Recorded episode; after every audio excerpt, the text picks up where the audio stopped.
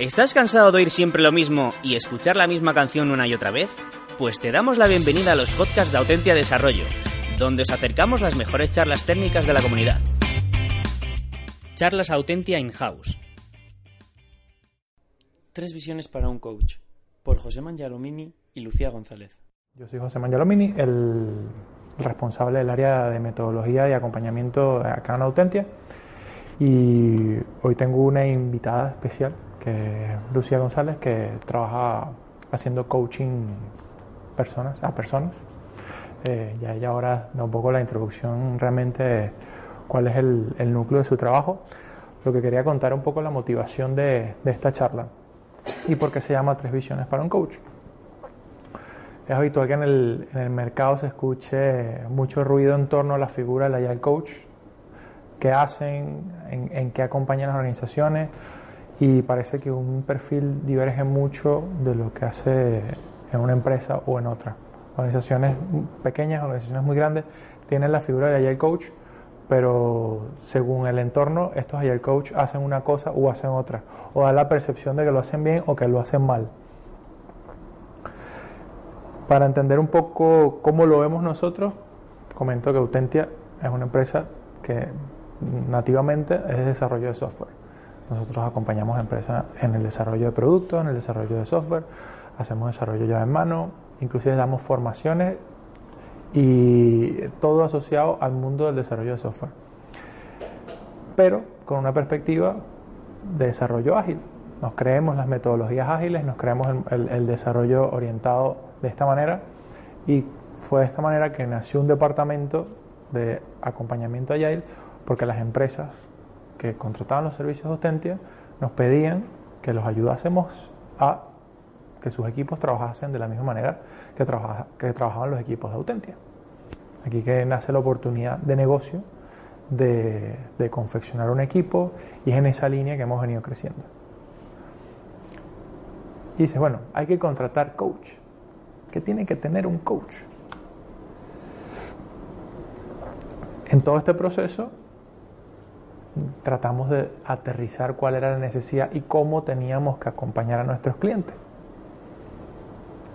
Teníamos una fase inicial de descubrimiento donde entendíamos al cliente, detectábamos cuáles eran sus problemáticas y de ahí surgían lo que eran las formaciones, un proceso de inmersión con el equipo donde le, le dábamos codo a codo acompañamiento en base a estas necesidades, que pueden ser formaciones en Scrum, formaciones en Kanban, prácticas XP, eh, definición de productos, creación de historias de usuario, lo que puede sonar que va muy asociado a las metodologías. Y ya en la parte de acompañamiento y supervisión, digamos que es donde jugamos a ser más dispensables y nos vamos retirando del equipo porque la idea es que el equipo vaya solo. Entonces, la figura de Agile Coach tiene que ser una figura que, no se tiene que atornillar en los equipos, sino que tiene que ser una figura de mentorizar, de acompañar, de, darle ese, esas alas al equipo y enseñarlos a, trabajar de manera independiente. Bajo esa línea definimos como unos ejes de trabajo que es donde habitualmente vemos los problemas en las organizaciones. Puede que muchos de los problemas de las propias organizaciones sean aspectos culturales ¿Están realmente las organizaciones trabajando orientadas a trabajar para el usuario final? ¿Están poniendo métricas de negocio adecuadas para, para si están entregando valor, si están, si están entregando funcionalidades o sencillamente están tirando líneas de código sin sentido? Eh, ¿Cómo están organizados estos equipos? ¿Están organizados desde un punto de vista funcional o están organizados por componentes técnicos? Cómo se están presupuestando internamente por proyectos, por productos, eh, cómo gestionan la prioridad de estos productos, tienen un portafolio, tienen, tienen una prioridad listada, qué herramientas están utilizando, están utilizando los últimos frameworks del mercado, están utilizando código legacy con 20 años y tecnologías súper obsoletas y quieren ser ágiles, pero las herramientas no se lo permiten. Están, quieren ser ágiles, pero gestionan sus prioridades con un Excel de, de, con una tabla con macros y que es insostenible porque 50 personas tocan el fichero. Entonces, es más o menos por esas líneas donde trabajamos con, con, los equipos de desarrollo. Y es aquí donde viene la pregunta que tiene que tener un coach. Eh, Tiene que ser un Scrum Master certificado, tiene que ser un Product Owner certificado, tiene que saber de Kanban, tiene que saber de escalado, tiene que saber de Nexus, de Safe, tiene que además ser un coach certificado, tiene que dominar prácticas XP, tiene que saber TDD, ATD, BDD, tiene que saber de front, de back, de integración continua y tiene que tener al menos 10 años de experiencia gestionando proyectos. Eso es como que eh, una lista de los Reyes Magos, ¿no? Un poco complicado que una sola persona acumule todo ese stack de conocimiento. Y aquí es donde requiero que pongan sus móviles para que entren en esta página menti.com y pongan ese código para que me digan primero cuál es la labor de un coach.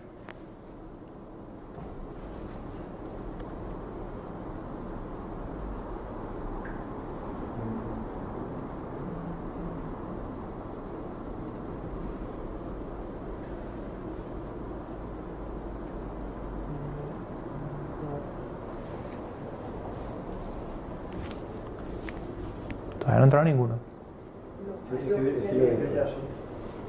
40, 14, 38. Tú también lo puedes hacer.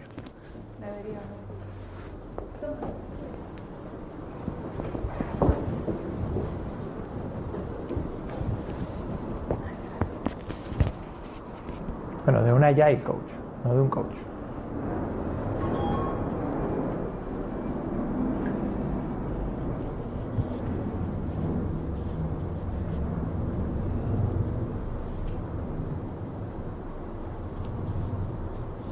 Esa es mi votación.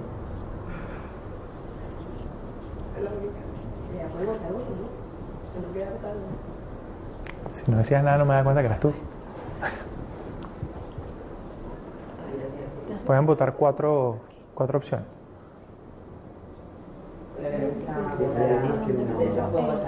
Bueno, la ponga. Pero esta no, es, no se gana, así que ahora Te lo ganan después. Deja unas tacitas. Claro, tengo que poner premio. No eh. Lo que pasa es que eso sesga la votación. Eso sesga la votación. es que estoy muy convencido de algunas No, que cosas. así todo el mundo, todo el mundo participa.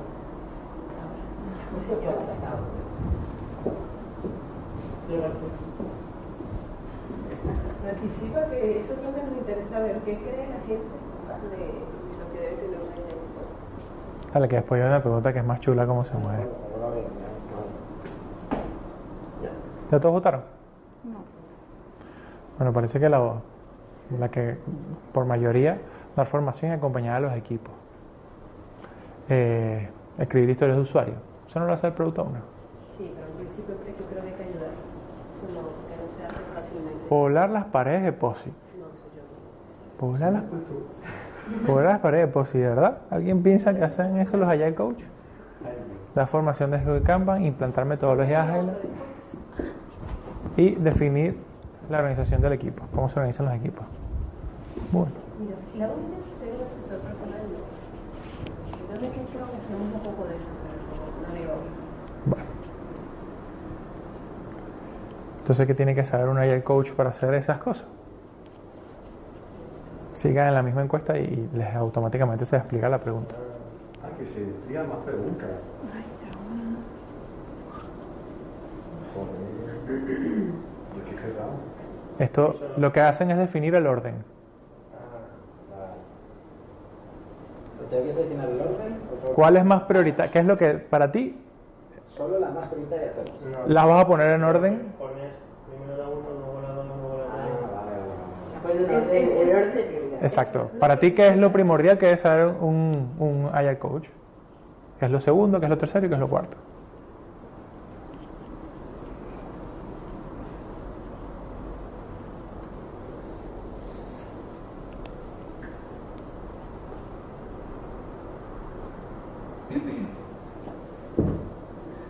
Hola.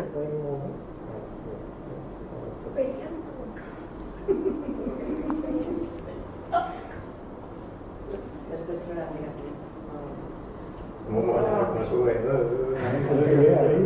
Y la hemoglobina de- la- la hemoglobina que pusiste en el- De baja información y tensión, sábados. Como las barras de, de las empresas que van de primero en el mundo. Vale, parece que, de que la mayoría está de acuerdo en que tienen que saber de metodologías ágiles, ¿no? De modelos y frameworks ágiles, de, de coaching. Si tienen que ser, si para ser un coach hay que saber de coaching. A ver, tiene, tiene sentido. Que es un agile coach, alguien que sabe de coach y alguien que sabe de. Y- Aplastante. La lógica aplastante. ya. Y de tecnología y de producto no parece irrelevante. Yo no le estoy diciendo que haya eso. No, no, no, Pero tú defendiste ayer el coach. vale. A ver, yo si te pregunto una opinión, yo creo que tiene que saber algo, pero su campo es el agile coach. Pero ¿qué es el Agile Coach? ¿Qué tiene que saber de metodologías? ¿A- a ¿Saber de Scrum y de Kanban nada más? Eso, la, la guía de Scrum... la- que luego sepa de TDD y de otras cosas, va muy bien dirigido a equipos técnicos, pero es que tú puedes aplicar el Agile Coach en equipos no técnicos. Entonces ahí tendrás que saber un poco de lo que se dedican ellos. Si yo mañana quiero aplicar técnicas, de- creo esa, es una opinión, ¿eh? Si yo mañana llego a una empresa que fabrica coches y tengo que aplicar técnicas de Agile Coach a una empresa que fabrica coches, tendré que aprender un mínimo de sus procesos. Pero lo que yo tengo que saber es Agile Coach, Vale. creo. ¿Sabes? La guía de Scrum tiene 12 páginas. O sea, te lees una guía de 12 páginas y está... I know Kung Fu, ya puedo ser Agile Coach. Claro, por eso creo que hay cierta infravaloración por parte de los departamentos que no son Agile del mundo porque se ve como algo que es fácil de llevar. La, propia definición de Scrum dice, es fácil de entender, dif- difícil de implementar. Porque tienes que saber cosas que no están escritas en la guía de Scrum. La guía de Scrum te da un método, pero detrás hay muchas cosas. Hay aspectos técnicos, hay aspectos de negocio, hay aspectos de coaching. Y es aquí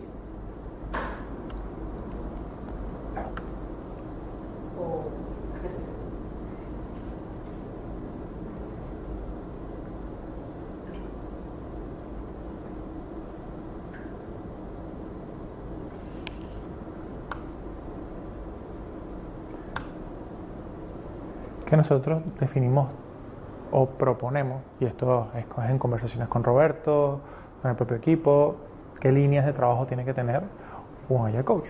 Efectivamente, tiene que tener un perfil de coach, un coach de personas, lo que llaman coach clásico, y por eso invitamos hoy a, Lucía, que es coach, un coach clásico, no es un Agile Coach.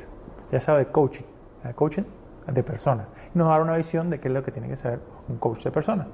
Yo voy a contar un poco lo que debería saber un Agile Coach desde nuestra perspectiva y el tipo de clientes que nosotros atendemos, muy ligados al área de desarrollo de software, tienen que saber temas de tecnología y temas de negocio. Dentro de la parte de negocio, nosotros englobamos lo que son los propios métodos de desarrollo ágil. Entonces, el Agile Coach lo que tiene que cambiar la capacidad, la manera de ver las cosas que tiene una organización, de cómo la ejecuta. Realmente lo que se, lo que se propone es que entreguen producto, que entreguen constantemente y que se minimicen los desperdicios. Realmente ese es el fin de las metodologías ágiles, que, sea, que puedas entregar, en- entrar en una cadencia de entrega de valor constante, reduciendo esfuerzo y tiempo. Por eso dicen que la velocidad es una consecuencia de las propias metodologías. Obviamente tiene que tener muy presente lo que es el manifiesto ágil. Satisfacer al cliente, aceptar los cambios, entregas frecuentes, juntar el equipo a negocio de IT. Bueno, no voy a dar una cátedra aquí cuál es el manifiesto ágil, pero digamos que aquí se engloba todo lo que son los principios y lo, que, lo que debería estar muy presente en todos los equipos que quieren desarrollar software de manera ágil. Definitivamente, esto es la base de, que lo, que, de lo que tiene que saber un Agile Coach. Y después entramos en, los detalles, en, que, en cada uno de esos matices. Esta, imagen me gusta mucho porque una engloba a la otra, es lo que llama el, paraguas del conocimiento de Agile. El principio es Lean, reducción de desperdicio. Los, los japoneses siempre son más listos y ponen los, eh, eh, minimizan los desperdicios y la pérdida de, en, en sus procesos de producción. Hablamos de una parte más técnica que son las prácticas XP. Que ojo, las prácticas XP las definió Ken Beck, que es uno de los firmantes del manifiesto ágil. Y, parece que es la menos conocida de todas. Y Scrum no, no es, la más conocida. Y hablamos de temas como Scrum, Kanban, Scrumban y todos los, los, los matices que podemos encontrar en eso, que cada uno tiene un enfoque y un, y un área de aplicación correcta. Entonces, tener un Agile Coach que sea un talibán de Scrum o un talibán de Kanban no aplica porque realmente cada uno tiene su, su uso. Entonces, lo que tienes es que tener una capacidad amplia para detectar patrones y ver en qué escenario utilizar cada uno de estos. O sí que tiene que tener un conocimiento y no solo acotarse a una de estas áreas de conocimiento. Tiene que saber de producto. Y el enfoque de producto es satisfacer al usuario.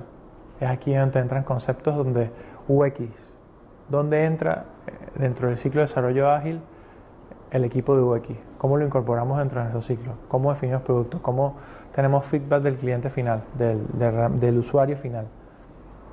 Mm, no todos los equipos que desarrollan software tienen esto muy claro. Y es aquí donde entra el Agile Coach a engranar estas piezas. Una vez nos dijeron un cliente que el Agile Coach es esa, es, es esa figura que ayuda a engranar aspectos técnicos, aspectos de negocio, con un método de trabajo sincronizado. Y realmente me quedo mucho con esa copla porque sí que, sí que se hace eso, eso tender puentes entre las distintas áreas. Lo que es el ciclo de vida del producto, la parte de la ideación del negocio. Hay mucho debate con respecto al enfoque de producto y el enfoque de proyectos. El famoso triángulo de hierro de los proyectos cerrados que tienen dinero cerrado, tiempo cerrado y el alcance cerrado que siempre nos equivocamos en algunos. Ponemos un poco de dinero o el alcance es muy alto o el tiempo es muy pequeño. Pero realmente pocas veces son los proyectos que aciertan esas tres, esos tres factores. Y es ahí donde nacen los, el, ciclo de vida de productos, que va más orientado a, a, modelos de trabajo como las startups, que van definiendo funcionalidades en base a las necesidades de sus clientes. Entonces te entra el modelo de ideación de producto, la definición, la priorización, el desarrollo propio de la solución y la puesta en, pro, producción. Eh, con temas de postventa, con temas de operaciones, con temas de feedback del cliente, pero realmente ese es el ciclo habitual. Aunque parezca waterfall, realmente es un ciclo ágil porque la ejecución es, iterativa e incremental. Entonces no son un ciclo gigante de proyectos, sino muchos pequeños ciclos de entrega que, que se que deberían cumplir esto, estas fases. Definir métricas adecuadas. Por ejemplo, contar las líneas de código de un proyecto no es una métrica adecuada para evaluar si tu equipo de desarrollo es eficiente. Puedes tener dos millones de líneas que no aporten nada. Pero sí que podrías tener métricas de negocio que el equipo atienda. Por ejemplo, ¿cuál es la tasa de conversión de mi página web? Bueno, si el equipo de desarrollo es muy consciente de que su trabajo es mejorar la tasa de conversión, a lo mejor toma mecanismos hacer la, eh, la experiencia de usuario más amigable para poder atraer nuevos clientes por eso tenemos que establecer métricas tanto de, de producto como de calidad. Y es aquí donde empezamos a, a entrar en temas más técnicos.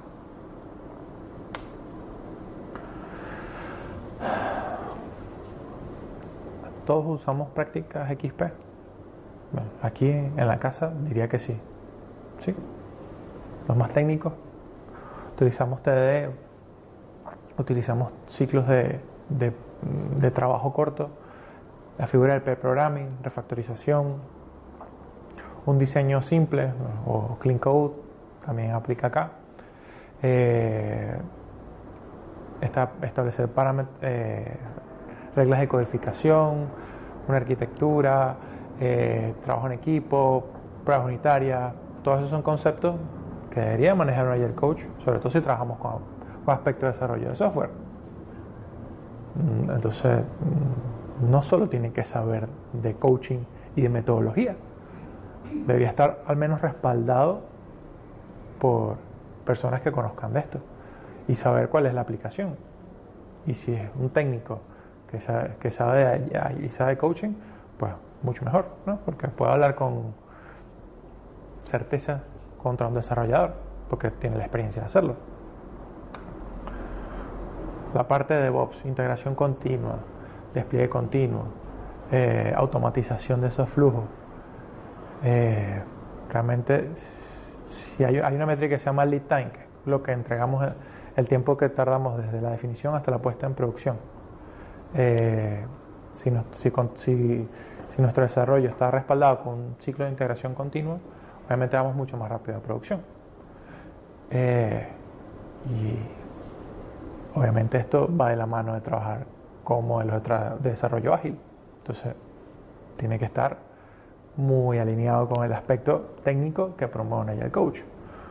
Si desarrollas en un día, pero tardas siete en poner en producción porque tus ciclos de despliegue son un dolor de cabeza, lo mismo el problema no es que hagas bien o mal Scrum.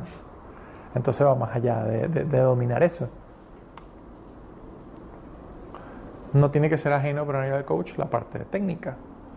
Conocer qué es Jenkins, conocer qué es un bambú, conocer qué es Maven, conocer qué es Gradle, conocer qué es Docker, conocer... Con... Aquí puedo listar una, un mar de herramientas y lenguajes y, y, y, tecnologías que respaldan la parte técnica actualmente. Seguro me quedo muy corto si empezamos a hablar de... Si empiezo a listar framework de, JavaScript, no me caben en una página. Entonces, por eso no tiene que ser ajeno cuáles son los mejores mecanismos para que nuestros desarrollos sean ágiles. Y la parte de calidad. La parte de calidad, obviamente, un producto puede ir muy rápido a producción, podemos tener ciclos de entrega acotados a dos semanas, podemos tener un ciclo de integración, pero si el, si el desarrollo está destinado a fallar, no estamos haciendo nada. No sé, una de las piezas clave es que nuestro producto sea un producto de calidad y esto lo podemos parametrizar. Podemos dotarle de mecanismos, podemos enseñar a los equipos de desarrollo a tener estas quality gates de, de calidad que deberían cumplir nuestros productos. Y ahora vamos a escuchar a, a Lucía que nos va a contar un poco de coaching personal.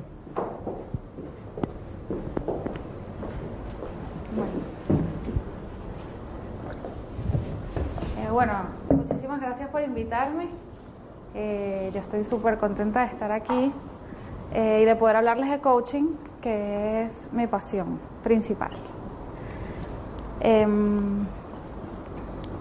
bueno, primero que nada, el coaching se considera que nació en los años 80. ¿okay? No hay, hay muchas opiniones y varias personas que generaron el surgimiento de esta disciplina. Sin embargo, sus orígenes están desde los filósofos griegos, ¿ok? Eh, pero bueno, no voy a entrar en detalle en esa parte. Eh, también eh, a, em, a, nivel internacional hay varias corrientes. La corriente que yo manejo mejor es la corriente de América Latina y Estados Unidos, que está regulada por la ICF, que es la International Coaching Federation. ¿okay? Entonces, eh, solamente retomando el proceso que llevan aquí en Autentia eh, los Agile Coaches, vemos que en todas las etapas eh, el factor humano es fundamental. ¿okay? En todas las etapas, ¿con quién trabajan principalmente? Con los integrantes de los equipos del cliente.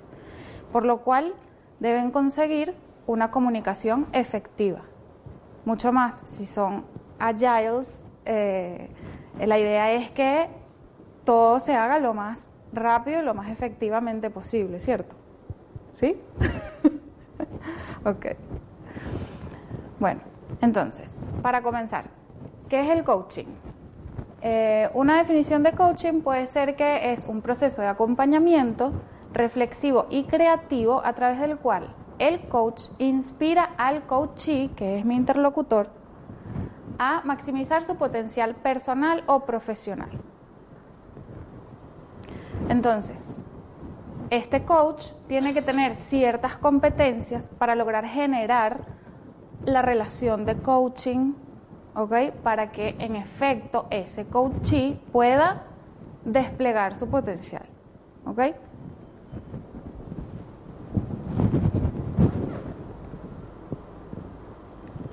Ok.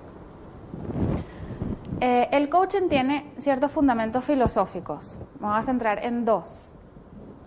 Uno es que la realidad depende de un observador. Cada uno de nosotros es un observador diferente. Cada uno de nosotros interpreta una realidad. Entonces, ¿qué piensan ustedes acerca de, por ejemplo, eh, de dónde viene la interpretación de cada uno de nosotros? De nuestra experiencia. ¿Qué más?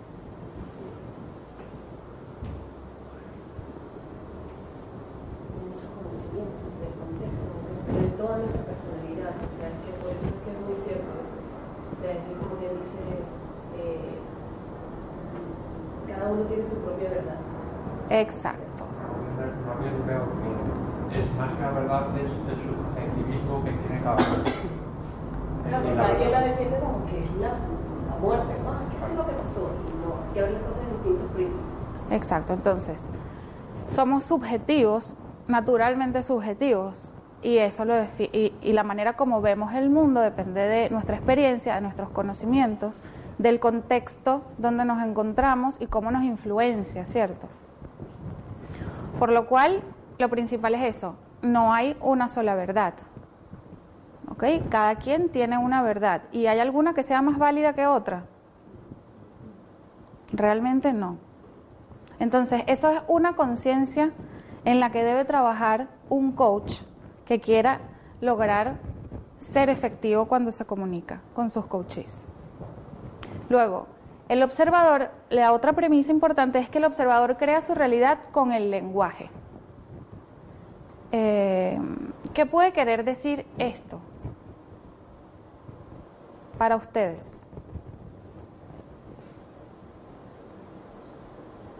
Al final es el lenguaje que tú utilices el que va a hacer que ese observador entienda tu verdad. Ok. O sea, usamos el lenguaje para comunicar nuestra realidad al mundo. Perfecto. Entonces, eso es cierto. Y también es cierto, por ejemplo, para ti mismo. ¿Cómo son tus recuerdos? ¿Cómo construimos nuestros recuerdos? ¿Cómo podemos describir nuestras experiencias? Entonces, el coaching ontológico eh, dice o se basa en que toda nuestra realidad se basa en nuestro lenguaje, la creamos con nuestro lenguaje, porque nada existe hasta que no es nombrado. Entonces, esta es la filosofía de la que partimos. Y lo más importante, o digamos que eh, lo que debe tener muy claro un coach, es que así como eh, nuestra realidad existe porque la nombramos, quiere decir que nosotros también podemos crear una nueva realidad. La realidad no es inamovible. ¿Ok? Entonces,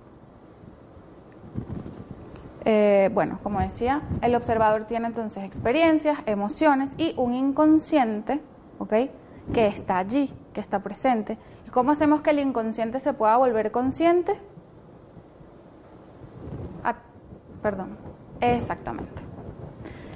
Eh, y el lenguaje, entonces, ¿qué nos permite el lenguaje? Hacer interpretaciones, ¿cierto? Juicios y nos abre o nos cierra posibilidades. ¿Qué quiere decir para ustedes un juicio? ¿Qué sería un juicio? ¿Perdón? Ok, una evaluación. ¿Una evaluación de qué? evaluación subjetiva que hacemos referente a esa información que nos llega, nosotros hacemos una evaluación. Siempre va a ser subjetiva la que estamos haciendo nosotros, como hemos comentado antes, depende del contexto, el entorno en el que nos movamos, eh, esa interpretación va a ser más positiva o más negativa de cara a otro observador. Perfecto. Entonces, los juicios son diferentes en cada persona, ¿cierto? Sí, creo que sí. Ok. Pueden ser positivos o pueden ser negativos. Consideramos que nos pueden abrir posibilidades o cerrar posibilidades. Ok. ¿Cómo hacemos para elegir cuál es el juicio que debemos quizás tomar en cuenta? ¿Cómo, elegimos el juicio que es el que, el que debemos seguir? Interpretación que hacemos. experiencias. Si, por ejemplo, yo sé que cuando me levanto temprano me va mal y creo eso, ya esa es mi, eso es lo que voy aconsejando a la gente, eso es porque lo he vivido, porque lo he experimentado y, y me guío por eso. Yo creo que para elegir tienes que abstraerte de tu juicio. Tienes que, digamos, Sí, dar, un, metodología, o sea, de- de- dar un paso atrás y decir, "Ah, esto es lo que yo pienso y tratar de empatizar con lo que piensa, podría pensar otra persona para tratar de determinar cuál es el juicio correcto o, o- o la- o el camino correcto. No, no sesgarme por mi juicio. Eso. Ok. Claro, sí, yo diría un poco más a eso también. Que el juicio correcto es el no juicio. O sea, es ponerte, es más bien estar en una escucha activa y poder empatizar, establecer un canal limpio de comunicación con la persona con quien estás hablando, como para poder llegar a una conclusión que sea afín a ambas partes, o a ambas partes, eh, el público, o sea, mucha gente o contigo. No, claro, está- lo que ellos dicen es lo correcto, pero yo entendí la pregunta como que, ¿qué haces tú? ¿Cuál es tu proceso interno para elegir el juicio por el cual te guías? Claro, no es que no, no, Si estoy hablando con otra persona, eh, eh, lo correcto es lo que comenta Yesenia, dice que es no juicio. ok, pero no, no hay respuesta correcta, ¿ok? De hecho, yo lo que suelo ver es, una cosa es el juicio como valoración a un tema y otra cosa es eh, que tú no puedas estar con la mente abierta a valorar todas las posibilidades y obviamente tú tendrás que acabar eh, concretando en cosas. Es decir, los juicios o las valoraciones irán llevándote a ese camino que quieras tomar. Que sea el bueno o el malo no lo sabes.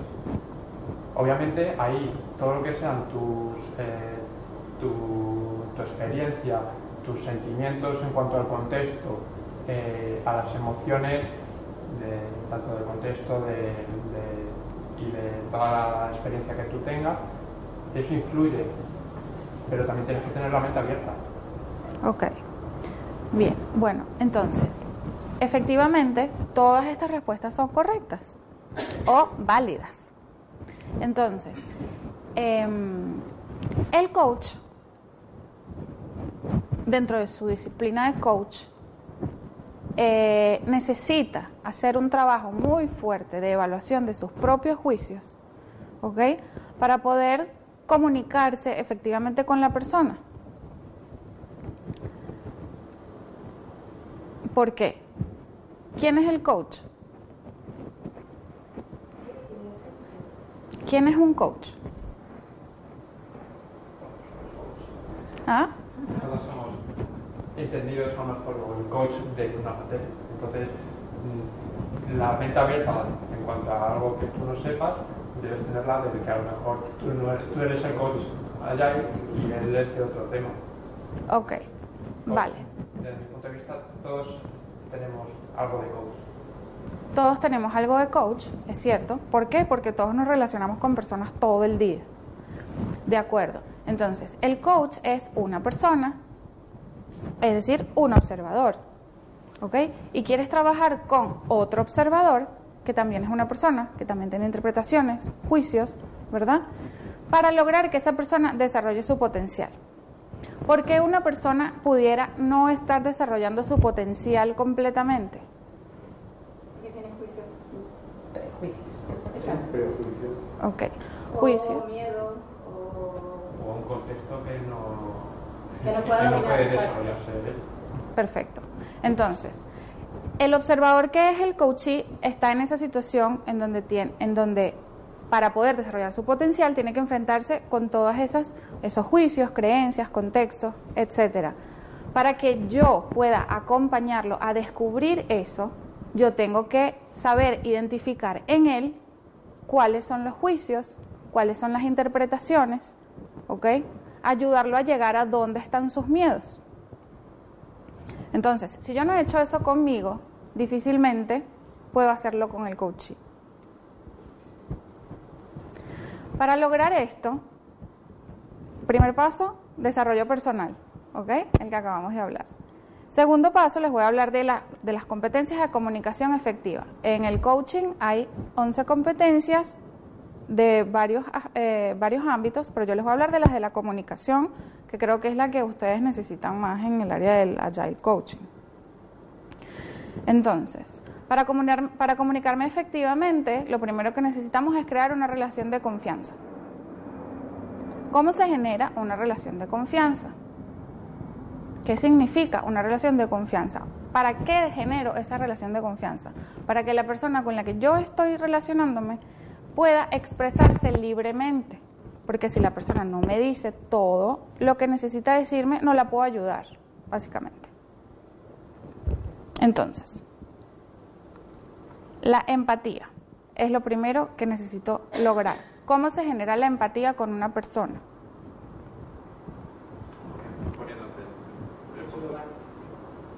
Perfecto, poniéndonos en el lugar del otro.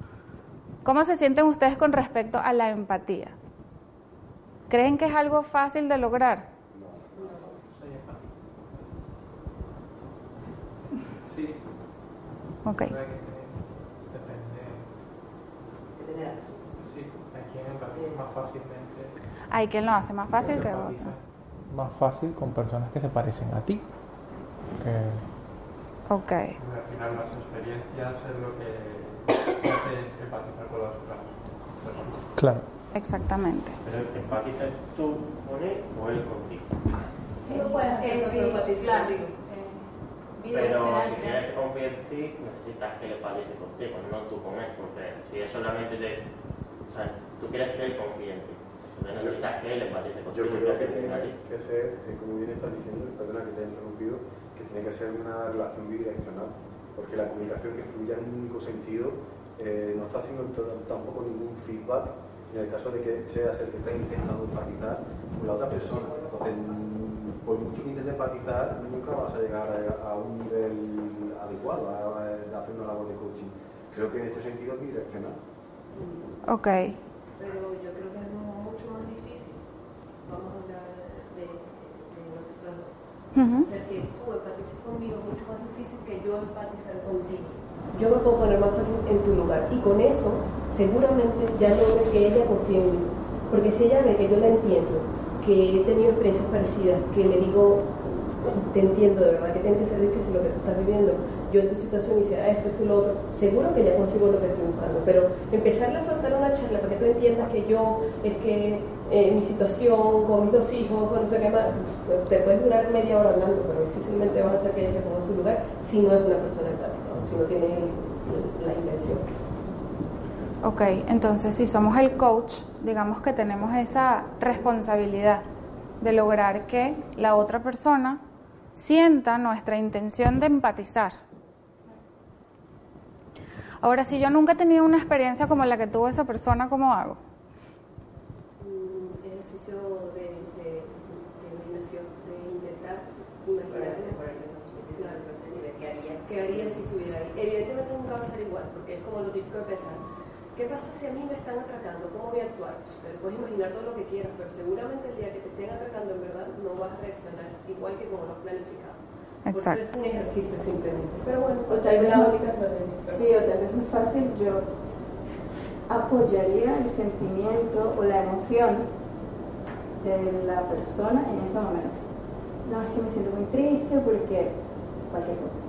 Vale, te entiendo y trato de empatizar con esa emoción, aunque, bueno, no la haya vivido al final, ¿no? Yo creo que, yo creo que para empatizar eh, hay valores que obviamente tienen que estar.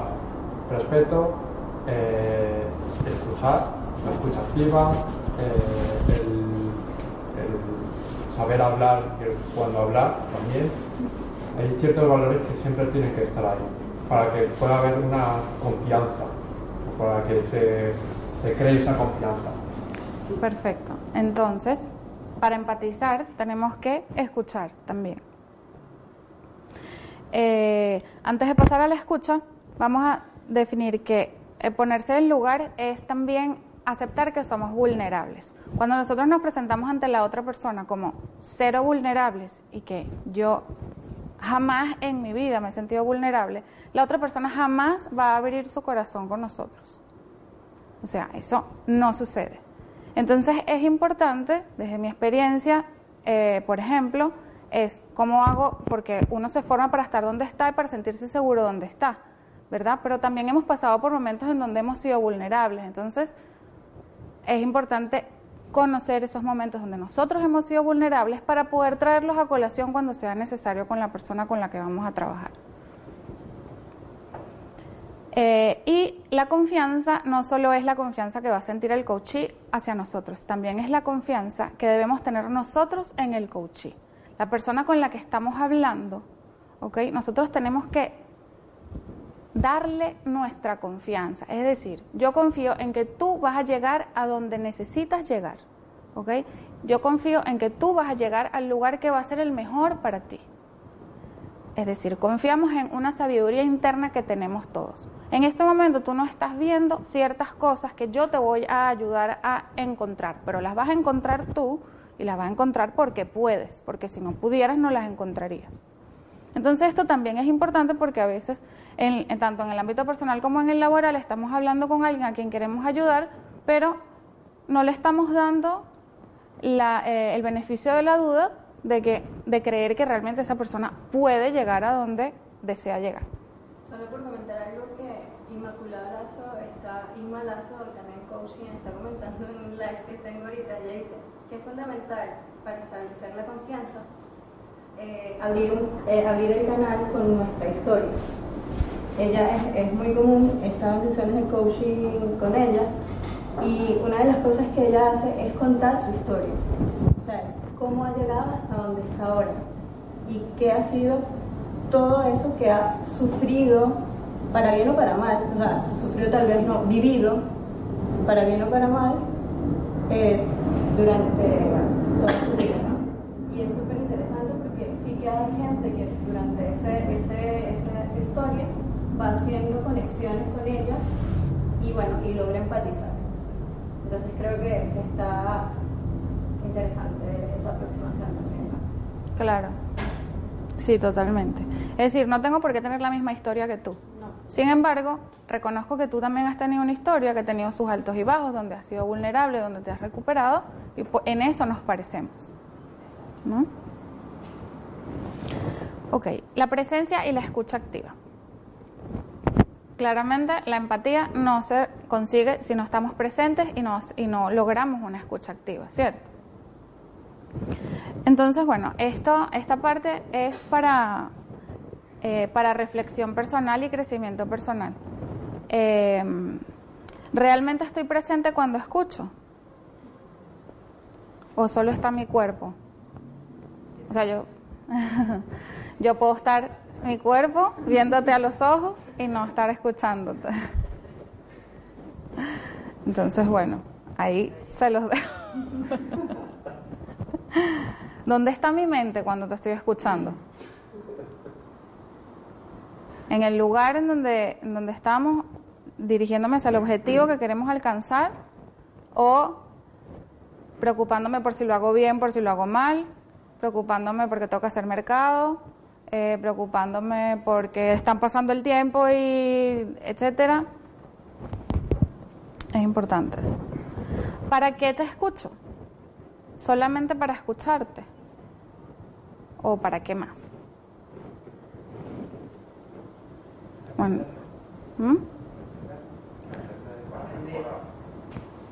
Para entenderte y, y, exacto, para poder estar en conexión contigo, ¿no?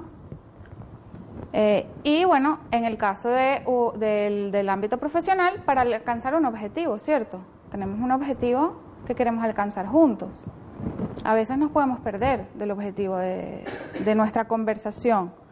¿Qué escucho? ¿Escucho solo tus palabras? ¿O qué más escucho? Cuando... Creo que está un poco también de, lo, de la emoción. O sea, creo que, que va de... ¿Cómo transmite esa palabra? Exactamente. Del lenguaje. de, de lenguaje, más que, o sea, de todo lo que utilizo para expresar lo que quiero que conozcan. Exactamente. Yo creo que en el tema de la escucha activa no es solo escuchar y oír, sino que son muchas más cosas, utilizar más sentido, estoy utilizando la visión, está viendo cómo se está comportando la otra persona, eh, lo que viene a ser el. Eh, no solo el lenguaje corporal, sino el tono de voz que tú estás dando, el sentimiento que estás poniendo al expresarte. Eh, son muchas más cosas mm, que solo escuchar como un único sentido sino todos los sentidos que está utilizando, que, tiene una persona. Incluso hasta tu intuición eh, en, ese, en esa conversación te está diciendo, mmm, mira, para, mmm, para de hablar o continúa por esta, por esta vía que has tomado a la hora de llevar la conversación porque está obteniendo un feedback positivo o puede ser reconfortante. Yo creo que la escucha activa no es solo poner la oreja. Y... Pregunta estúpida, ¿qué es escucha activa y pasiva? O sea, o hay pasiva. Bueno, eh, pues ya habéis dicho activa un par de veces. Sí, eh, a ver, yo pues escucha activa es cuando precisamente es eso, tú eh, estás escuchando a la otra persona, pero eh, escucha activa es como, es lo contrario de oír. Oír es que cae un tenedor al suelo y ha, ha habido un ruido y te ha movido. Pero escuchar es entender que ese tenedor ha caído al suelo y es comprender por qué ha caído ese tenedor al suelo, qué ha motivado. Ah, nadie lo recoge, lo voy a recoger yo. Una escucha activa es poner eh, de tu parte en entender la situación en la que está, la conversación que se está dando, en empatizar, sentimientos, emociones. Escucha pasiva no lo he escuchado nunca. No, lo, no sé si existe, yo particularmente no lo he escuchado nunca. O sea, es escuchar y no estar presente. Pero es como que alguien está hablando con, con uno y otro otro te sabe. Exacto.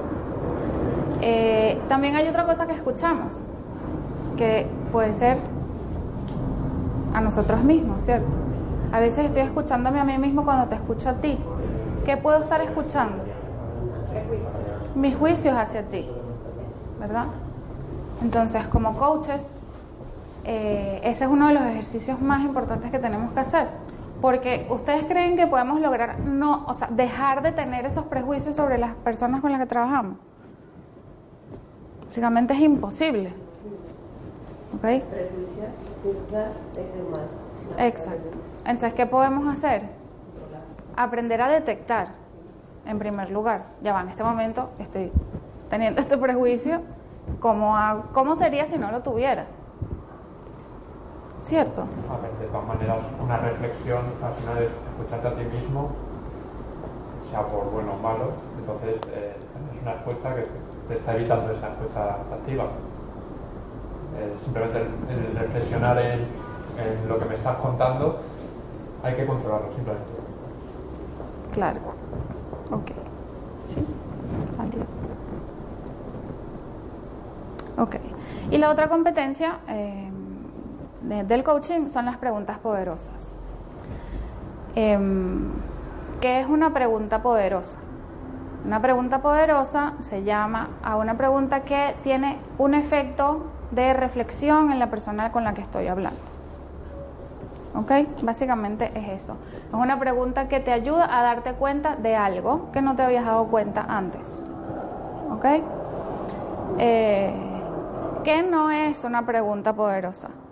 Una, una pregunta poderosa no puede llevar mi juicio detrás. Una pregunta poderosa no puede estarte diciendo indirectamente qué es lo que tienes que hacer. Una pregunta poderosa no puede ser una pregunta cerrada donde me vas a responder con sí o con no. Porque la idea es que con la respuesta que tú vas a elaborar hacia esa pregunta, vas a aprender. ¿Ok? Eh, y al mismo tiempo, entonces, eh, preguntarnos, ¿quién tengo que ser yo para generar estas preguntas poderosas? Mm.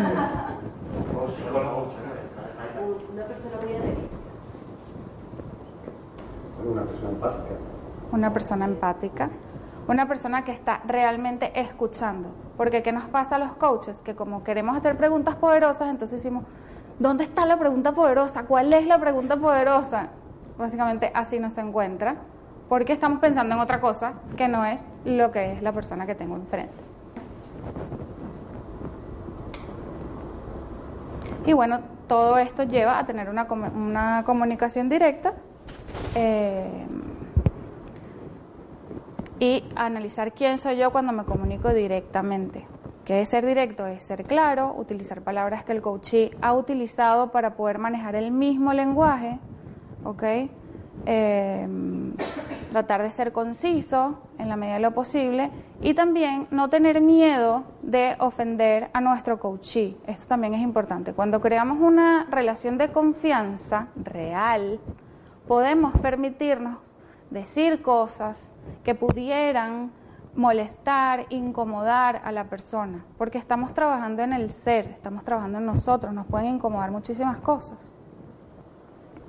Entonces, este punto también es importante de desarrollar porque si realmente logramos esta relación de confianza, podemos llegarle al cliente a aspectos de su vida o de su personalidad que puedan ser un poco incómodos, pero que lo ayudarían a, a- desarrollar su potencial muchísimo si se enfrenta con eso.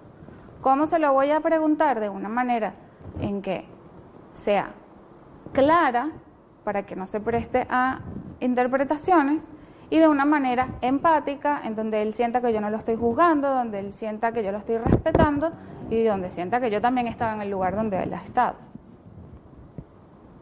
Entonces, bueno, aquí.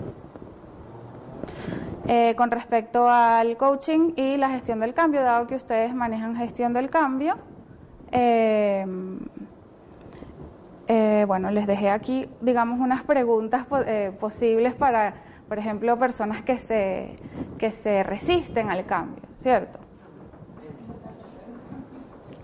Eh, básicamente, cuando nos resistimos al cambio, se- se- eh, uno de los principios básicos de la gestión del cambio es generar el sentido de urgencia. A veces las personas no entienden por qué tengo que cambiar, cuál es realmente el objetivo.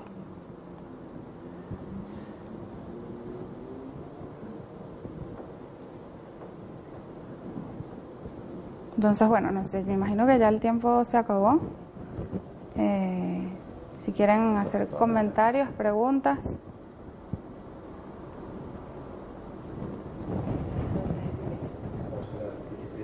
Estoy viendo las preguntas.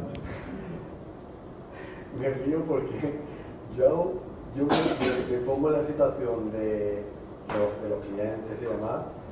Yo le planteo una pregunta de estas. Yo creo que tendría que darle forma a, a esta pregunta. Es decir, preguntar lo mismo, pero utilizando otras palabras. Eh, no me veo yo respondiendo eh, a, la- a los clientes, el entorno en el que me muevo, este tipo de preguntas sin que me pongan una cara de, de rechazo, de, de- incluso de que no me están entendiendo. De que no me están entendiendo. ¿Y qué piensas que pudieras hacer? Yo creo que tendría que cambiar el lenguaje. Por ejemplo, Eh, por ejemplo, la primera, la primera pregunta, ¿qué pasaría si no aprendes la neometodología? Eh, pues sí, vendría a ser, vendría a ser eh, si no haces lo que se espera de ti, ¿cómo te sentirías? ¿Qué, qué es lo peor que podría pasar? Si no, si no haces lo que se espera que, de ti, por ejemplo no meter el tema de las metodologías y demás, porque ya creo que mi sensación cuando trabajamos con, eh, con un cliente, eh, el que le introduzca las metodologías, eh, son muy reacios, es algo que le impone, no es algo que desee. Entonces ya, eh, el hacer la pregunta con el tema de metodología es como, puede resultar hiriente. Y entonces por intentar empatizar, ya de primera. Entonces, si yo empatizo con mi cliente como se espera que haga y demás para lanzar la pregunta poderosa, yo le daría una forma a esta pregunta. Sí, bueno, es un ejemplo. Sí, por eso digo, es un, es que como, como es, un ejemplo, yo le daría una vuelta a, a la pregunta. El contenido, la finalidad es, es la misma que estás planteando. Quizás yo le daría una vuelta. Sí, efectivamente. A ver, que no es fácil en la gestión del cambio y no hay metodologías ágiles. La gestión del cambio, la de cultura, las organizaciones suele ser un tema ágil. Y obviamente se está tomando un poco eh, todo el tema del coaching y no coaching, bueno, lo veníamos conversando, no, es coach, no es el agile coach eh, específicamente, sino el coach de personas como para llevarlo a cabo. Porque evidentemente la gente, o a todos, a, a nosotros nos cuesta salir de nuestra zona de confort, ¿no?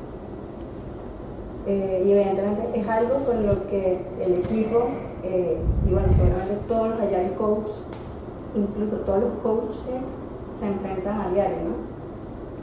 Este, no, okay. con las preguntas, vale, sí, yo creo que la última me parece que es una pregunta súper poderosa y que siempre tenemos que estar dispuestos, porque al final como personas, más allá de seamos coach o no, siempre tenemos que estar a ver, ser conscientes de que estamos para servir de alguna forma a las demás personas. Y eso forma parte, este, a ver, no solo de, de ayudarlos, ¿sabes? De, ayudarlos a ejecutar alguna acción, sino de compartir un, una emoción, de poder empatizar, ¿sabes? A veces las personas solo necesitan eh, una palmada en la espalda como para poder seguir adelante. Entonces creo que que entender esto y ser conscientes eh, forma parte de ese proceso de cambio eh, en nosotros que pueda repercutir este, en una organización o en un equipo. Sí, la idea es que eh, también vieran un poco ejemplos de, de qué pudiera ser una pregunta Pero como decíamos antes, es una pregunta como esta puede no ser poderosa si no es el momento adecuado, si no es la conversación adecuada, si no es la persona adecuada. O sea, no es, eh, no, es llevarse la lista, ¿ok? Y tener.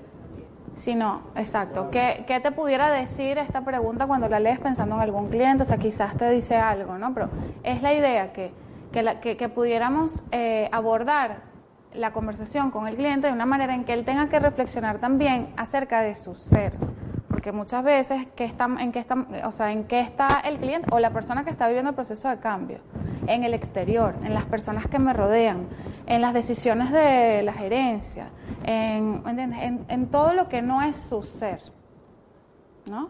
Entonces este sería el objetivo. Entonces en conclusión, las preguntas poderosas son preguntas que llevan la reflexión a esa persona tratando de empatizar otro escenario que no es el que habitualmente manejan, para tratar de conducirlo alguna alternativa que es la, que no estamos manejando actualmente, ¿no? O puede ser el escenario que maneja, pero que no sepa. A lo mejor estás, ponle que está en contexto de mierda, un sitio de mierda todo, si está acostumbrado a eso y directamente lo toma como es algo normal, para ti intentar poner en solución, a lo mejor, o sea, poder reflexionar sobre lo que sobre el contexto actual. en la práctica y, y lo que nosotros nos solemos topar es que la gente está acostumbrada a lo malo. Entonces, nosotros eh, como equipo realmente no llegamos sesgados y vemos cosas que probablemente no son evidentes porque ya están acostumbrados los equipos. Y en todos los aspectos, aspectos como se están organizando, cómo se organiza un equipo de desarrollo. Dice, hombre, el equipo que hace back y el equipo que hace front y para ellos siempre han estado organizados así. Y cuando los, ya, los sometes a juicio, ¿y qué tal si se mezclan y hace dos equipos multidisciplinarios que puedan entregar funciones en tu end? Dice, mm, lo mismo ni lo habían pensado, porque su realidad era que eran dos equipos estructurados de esa manera. Un ejemplo parece que trivial, pero es, muy común que en, las organizaciones se organicen mal. Y estoy hablando de, ah, solo a nivel de desarrollo, pero pasa a nivel de recursos humanos, pasa a nivel de negocio y pasa en muchos aspectos que dice, pero es que yo no tengo ciclo de integración continua y yo tengo que hacer los despliegues a mano y llevarlos a la posición de que realmente lo que tienes es que trabajar en la línea de automatizar tu despliegue, es que les hagas esas preguntas, ¿qué pasa después que hagas la inversión de tiempo? ¿Cuánto vas a ahorrar llevándote a este escenario? Entonces es someterlos a esas preguntas, pero tratando de entender su realidad. Y es esa empatía lo que parece trivial, pero hay que desarrollar como coach. Entender que mm, la respuesta obvia para ti no es la misma en todos los escenarios.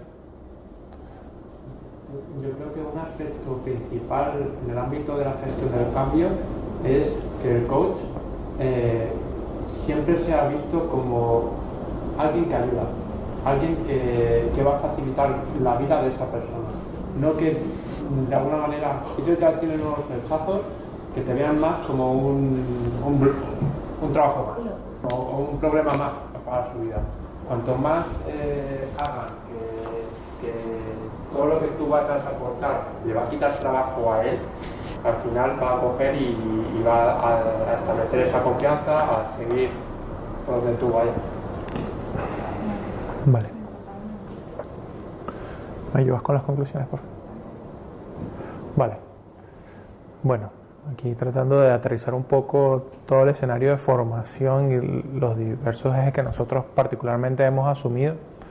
Y creo que en líneas generales dentro de la empresa trabajando hemos, hemos todo coincidido con esto, es que los Agile Coach no tienen superpoderes, ninguno llega a resolver los problemas, sino que lo que tratamos es de empatizar y tratar de conducir con nuestra experiencia o la experiencia grupal que tenemos como una empresa que desarrolla software, como una empresa que tiene experiencia implantando metodologías ágiles, cómo podemos conducir el trabajo de la organización de la mejor manera en base a lo que nosotros sabemos que va creciendo gracias al trabajo que vamos haciendo.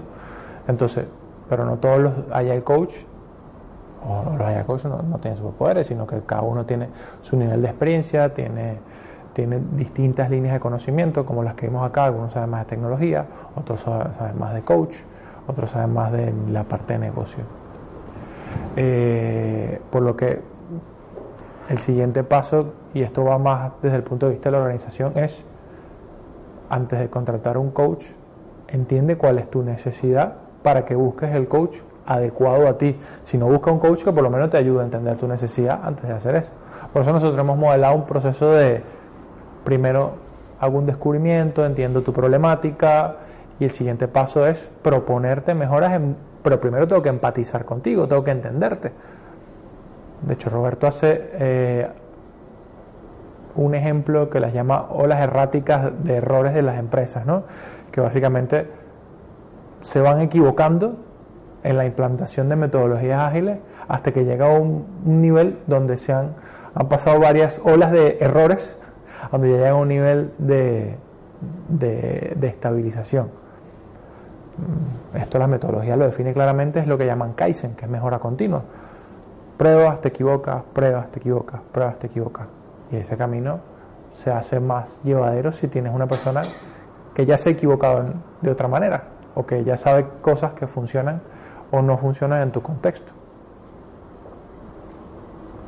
Eh, particularmente, y aquí hablo un poco de la experiencia, como los coaches no tienen superpoderes y no saben todos de todo,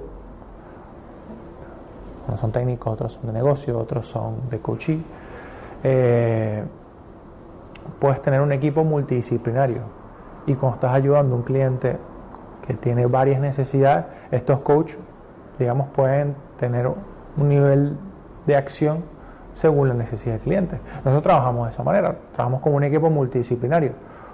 Unos saben más de escalado, otros saben más de Kanban, otros saben más de Scrum, otros son otros empatizan fácilmente porque tienen más herramientas de coach. Y lo que tratamos es de detectar esos patrones para aplicar estas soluciones según lo que soluciona, lo que, lo que, lo que requiera.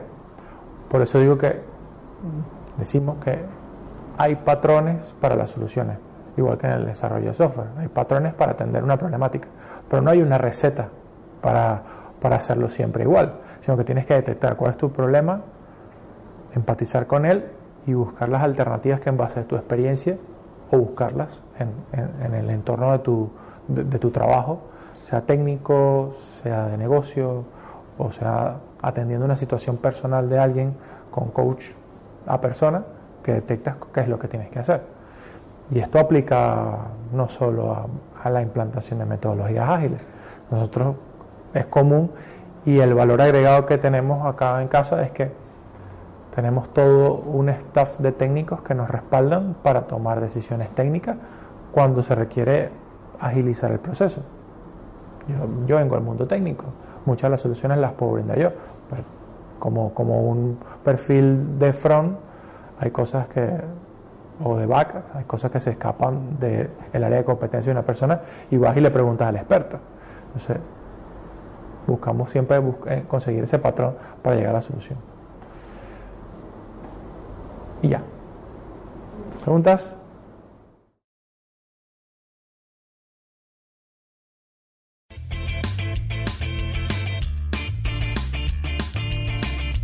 Si te ha gustado el podcast y quieres estar a la última en tecnología, suscríbete a nuestro canal de iVoox y escúchanos donde quieras. Para más información, autentia.com.